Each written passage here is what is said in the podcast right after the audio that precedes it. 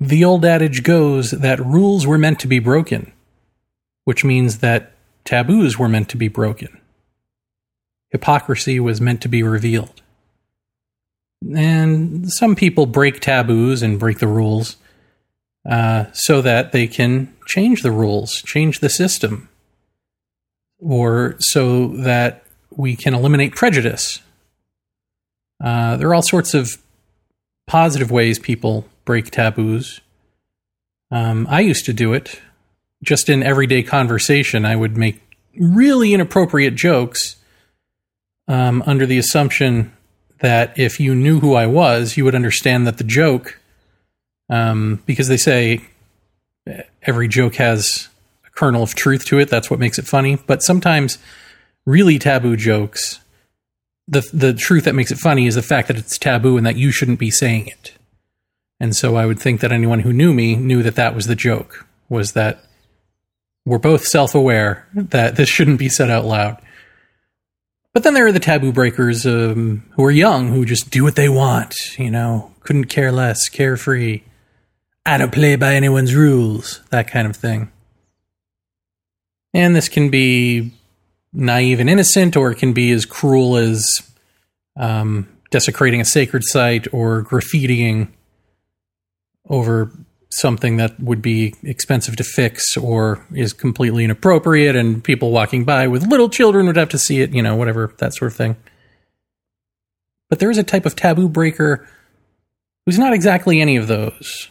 Well, I guess more in line with I do what I want, I do whatever I want.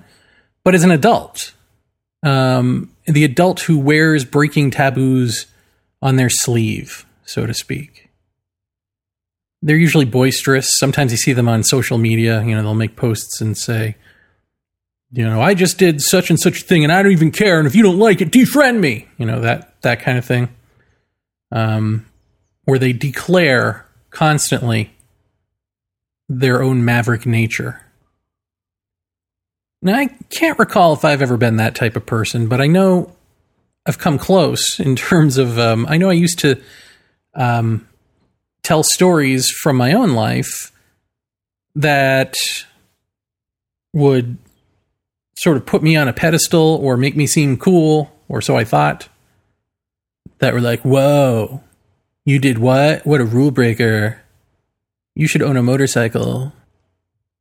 Um, but even when I would do that, I would feel self conscious about it. So I was never really, you know, I didn't do that a lot. And I stopped pretty quickly in life because uh, I was far too self conscious to um, to want to talk about myself that way. But there are people who are completely unconscious about it, and it looks as though, it appears as though they do it because they think it makes them look cool, or you're you're gonna think they're a somebody, or a maverick, or you know, Arthur Fonzarelli from Happy Days. Yes, I just dated myself. Um, A, the Fonz. But I think if you follow the train here, you'll see that there's a deeper insecurity and, and follow it in your own life.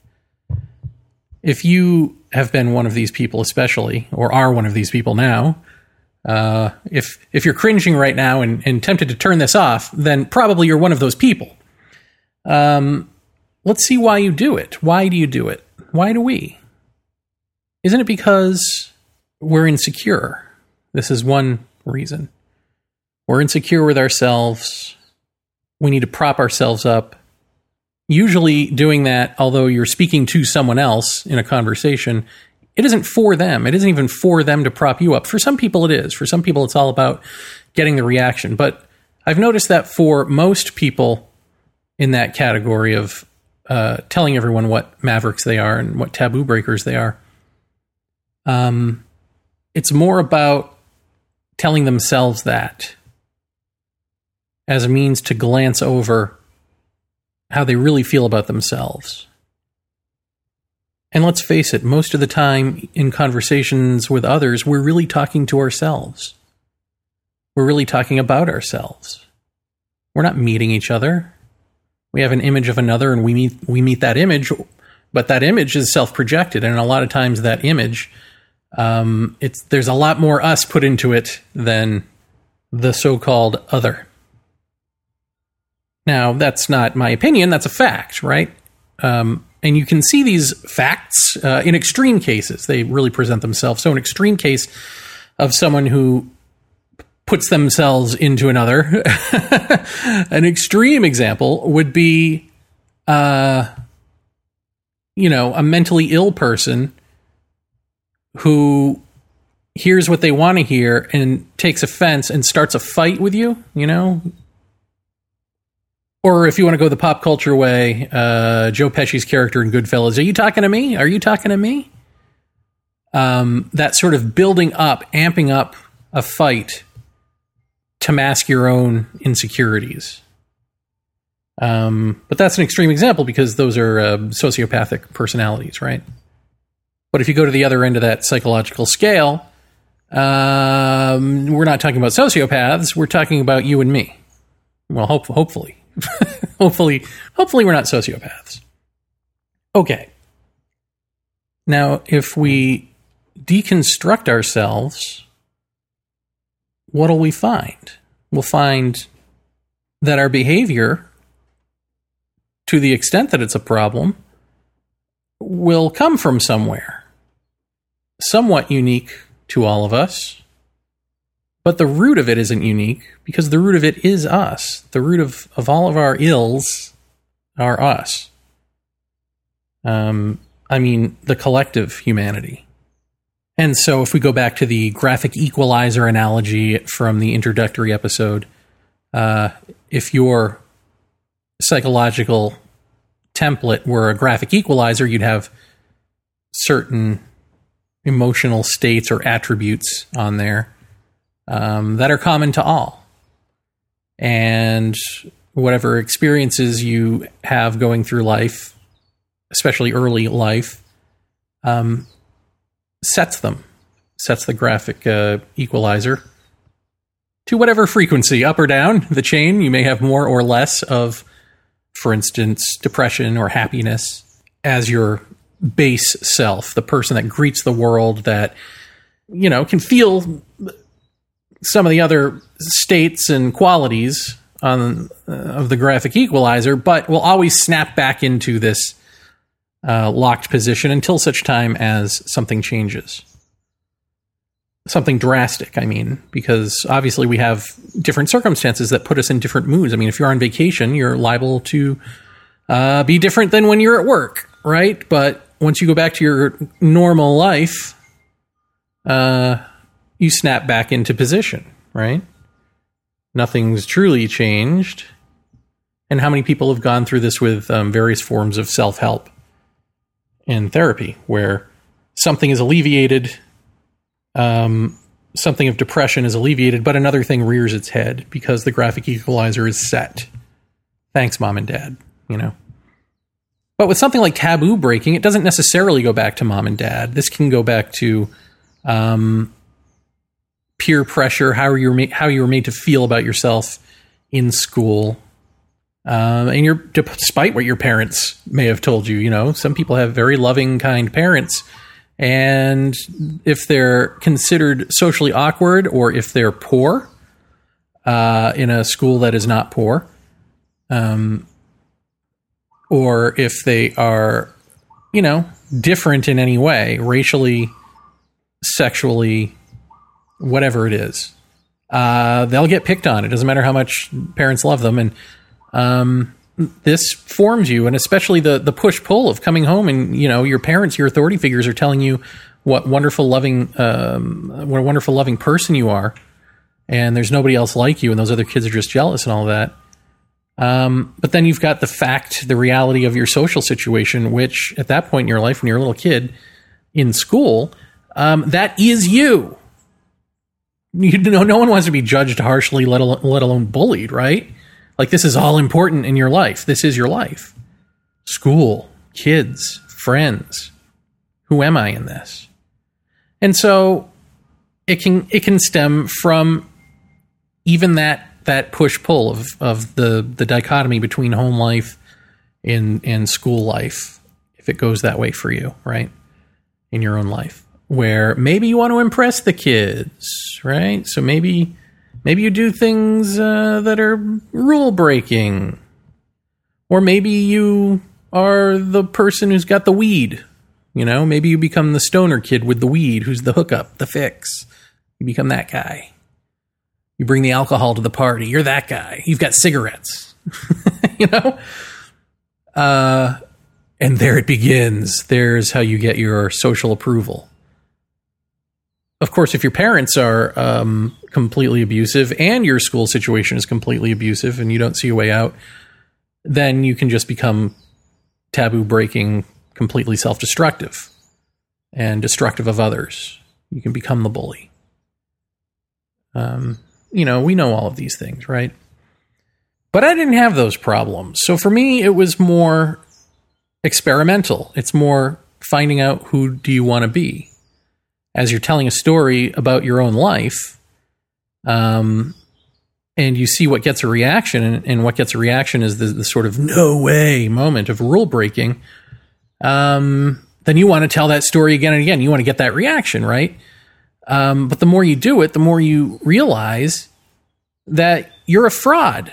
Because, I mean, if you're self aware at all, then you realize, oh, wait, I'm a fraud. Uh, this probably wasn't really that cool. And is it worth now going out and trying to recreate this sense of status or being put on a pedestal or being loved, you know, quote unquote, let's put that in quotes, loved uh, by the people listening to the story or being awe-inspiring, um, being mysterious, whatever it is. Is is that the road you want to go down? Because then you become that person who has to seek that stuff out, some sort of taboo break-in, even thrill-seeking seeker, just so that you can have stories, just so that you can feel good about yourself. You know, and I think that sometimes we try these things on as we get older. We're, we're trying on different um, outfits until we find the one that works. And um, they're all dysfunctional, don't get me wrong. And so, what is the frequency band in the audio signal of the graphic equalizer that is behind all of this? What is it that we all have in common? Well, some of you know it as one of the deadly sins. Others of you um, embrace it and think it's a good quality to have. It's pride, isn't it? Self satisfaction with what you're doing or um, a talent that you may have, right? This is what we associate with pride. But the self satisfaction I did this, I accomplished something, I am accomplished. I stand out and apart from the conformists. This um, taboo breaking persona I do whatever I want, man. Too cool for school. Rules. There are no rules where I'm going. That is the pride of the loner, or at least one who wants you to believe they don't need anybody else. So, pride coupled with loneliness. This is the other ingredient. The other the other frequency band. If these are set to a certain level, out pops the version of uh, the Fonz who actually lacks confidence and is covering that over by pretending to be super confident, so confident in themselves, they don't need anyone else. They don't even need to listen to rules or tradition or what anyone else has to say, anyone else's input. They do the thing that you've always wanted to do, but just weren't brave enough to do it. Except that's not why they're doing it. They're doing it because they're hurt. And that hurt produces a brand of cowardice that is supposed to look like bravery. The cowardice is you don't want to face yourself. The bravery is you break the laws of everyone else that everyone else abides by. Because whatever makes you feel good in this life, man, you only get one life. You only get to live once. Live free or die. Bring on the facial tattoo, man. I don't know why I keep giving the taboo breaker that voice or even making it male. I mean, certainly there are plenty of women falling into the same category. There is no gender bias in hurt or in seeking freedom from it by flipping the bird to society. And truly, that is what we seek freedom. We seek that which we don't have freedom. Right? And in this case, the freedom is the freedom from the bondage of the ghosts of our past that just sort of keep us chained up in the basement and whip us down and tell us we're nobody and make us feel lonely. And instead of dealing with that, instead of looking in that mirror or blowing away those ghosts, we take on a crass advocacy for outward freedom, social freedom. No one tells me what to do. And of course, that also becomes a way to keep people at a distance. People who are going to see through you, and that hurts. Because when people see through you, what they're seeing to is the real you. And the real you is an amalgamation of hurt parts, hurt little people along the way to becoming an adult. That's the real self. But what we, we don't realize when we look at other people and say, I see the real you, we're not looking at us. So even the person who's looking at you and saying, I see the real you, isn't looking at themselves. Because if we looked at ourselves, we would see that this hurt child or bunch of children inside this amalgamation, this self, isn't the real me. It's the me I'm working with. it's the me I know. But that me is dysfunctional. It's unhealthy. And once it's healthy and no longer dysfunctional, once we are functioning properly, it's not you in control anymore because the you is those problems, is those hurt, is that graphic equalizer, is those bands of frequency, right? So, and that's an analogy. I don't mean to get all new agey like we're a frequency. I mean, we're not talking about that. Um, it's an analogy. So, what we're saying here is that while we're searching for this real me through healing our psychological wounds, let's say you healed them all. Well, you'd feel pretty good. Except, again, a new bad head would pop up, a new Leviathan in your life, a new thing to be angry about, depressed about, jealous about, and then sporadically happy about, or, you know, all of that. Because sorrow is the birthright of the dysfunctional me, the dysfunctional self. And when we say that, we think that there's something that we can do to make it functional, something that we can do to get ourselves healthy. But we can't. And so we know we can't. And so we call it human nature. And just like, you know, we're always creating an artificial version of what we know we lack. So with freedom, along comes America, the founding fathers, to write these words down, these words of freedom. Um, to have this ideal society on paper because we don't have it inside. And so we cover that over by saying, well, that's just human nature. It's human nature, so we need these laws. We need a Bible, we need a constitution, we need a form of therapy. And we need that forever because human nature dictates that we will always, um, the, the most healthy we can be psychologically is um, slightly less neurotic than a really, really neurotic person. Really? Like, that's the best we can do? Well, it is, in a way, the best we can do. Because that is you trying to do something about dysfunction, about uh, being unhealthy. But the being itself, the me itself, the ego persona, is the unhealthy. So there is no you separate from that that can do something about it. When you create that further dichotomy, that further splintered off piece of you that looks at you and goes, I got to do something about this you're furthering the dysfunction, even if you make life a little bit better for a minute.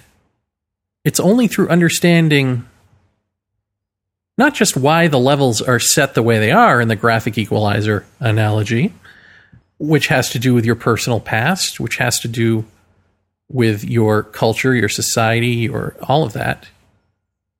That's why the levels are set. But why do the levels exist at all?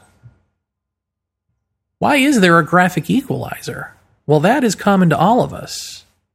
We are expressions of mind. We are thought. And we're always looking for bigger and bigger mind, right? We're always looking for a higher self that's the real self. We don't want to be thought. We don't want our con- emotions to control us or our thoughts to control us. We want to be separate from them. We want to be in control of them. Or we want to be a, a completely different entity who is wearing this mask because it decided to come here to learn, to Earth to learn something. Oh, life is a school. Um, or to feel. It needed to put on a, a mask of amnesia and come here to feel a certain way. Some people believe that they were um, that they were the programmers programmers of their own lives, right? And that they chose this life to experience these things and so on. We make up all sorts of things. But it's interesting to me that we see that we are conscious, uh, self conscious, and then we've got this automated consciousness in our bodies where you know, they just seem to know what to do on their own without us having to think about it. We've got reflexive reactions. We've got the split between the conscious and the unconscious. We've got all these levels of consciousness going on in the one body. And then there are other organisms, right? Uh, all around us. All of life is living, breathing consciousnesses. There may be other species that we don't know about, but at least what we do know about is us, that we are uh, the pinnacle species on Earth in terms of consciousness, in terms of our ability to relate to uh, everything else that we at least can sense. Uh, we can relate with them if we so choose. Course, many of us choose to block block it off, but um, we look at heart cultures, and heart cultures completely are immersed in relating with what we would call in the West the environment they call these nations of beings, right? And Earth is a mother. There's Mother Earth. There's Father Sky or whatever. I mean, you go down the list of what we in the West would call personifications, but really it's the acknowledgement that all of these bodies are just that. There's consciousness within consciousness within con- within consciousness. Um, as there are forms within forms within forms. We're a form within the Earth. And the Earth is a form within the galaxy, and the galaxy within the universe. And so it may behoove us t- to ask the question if all of these bodies are conscious within themselves. And if so, then are we not just the daughters and sons of Mother Earth, but do we carry with us Mother Earth's consciousness? And just as we are also expressions of the galaxy and of the universe, we are expressions of, but also therefore carry within us the fullness of galactic and universal consciousness. Now, I'm not saying this to be all woo woo. I'm just asking the question because ultimately, as we find out if we don't know it another way on ourundoing.com. Uh, all of existence, all of physicality, all of form resides within and as the expression of formless awareness, of consciousness per se. Consciousness, we want to put it on a timeline and say it comes first, but really, consciousness and the physical are symbiotically so. They're they're simultaneously so. Because another word for consciousness per se is being, and what is being doing? Being the physical, at least. And so when we say that beyond the individual is the collective mind, that there is this graphic equalizer, then the personal self is a bit of brain consciousness or body consciousness that wakes up into autonomy, is that what it takes to be autonomy, and fear. And the reaction of the me is to double down on itself, not unlike the person who breaks taboos, right? I'm going to double down on who I am. I'm going to put that out there as something you want to, well, you don't want to mess with, but you want to know. So if an understanding this dissolves the self, then it's fair to ask who sets the graphic equalizer. But it's also further appropriate to ask if the graphic equalizer is necessary at all. I mean, is that the final the final question? The graphic equalizer is that the final state of self beyond the me? Is it to be identified with and as universal consciousness? The mind of the universe at large. Well, it can't be that, can it? If we know that the universe is transcended and included within consciousness per se. So if we back it up, what we see is there are people stuck in their heads with their dysfunctions and their problems and all of that, and they want to be alone. They want to be loners because they're lonely. What they really seek and have buried is relationship. And once we're in relationship, well, that's the proper way to be there is a right sense of relationship um, in the environment, um, in nature, in ecology, in the way that the universe works, right? So there is this order and this relationship that we seek to tap into because that is more us than us.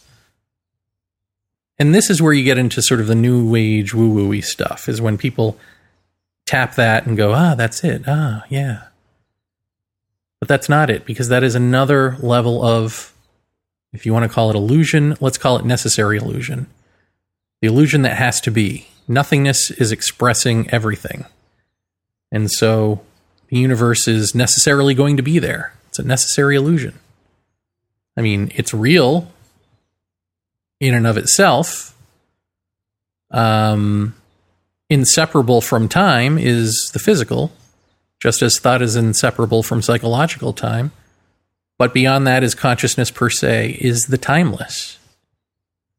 So, not the mind of the universe, but consciousness per se, that is, in simply being, manifesting everything. And when we understand the rigmarole of psychological time, when we firmly, completely, absolutely understand ourselves, that time disappears because psychological time, again, is thought. Those thoughts disappear. The past projecting a future, that's gone. And now you have the now, the timeless now that transcends and includes everything. So that, not an upgrade, spiritual or psychological, is what we need to break out of this definition of human nature. And breaking through that is the ultimate taboo. It's the one we've set up to contain ourselves and say, I am on my own.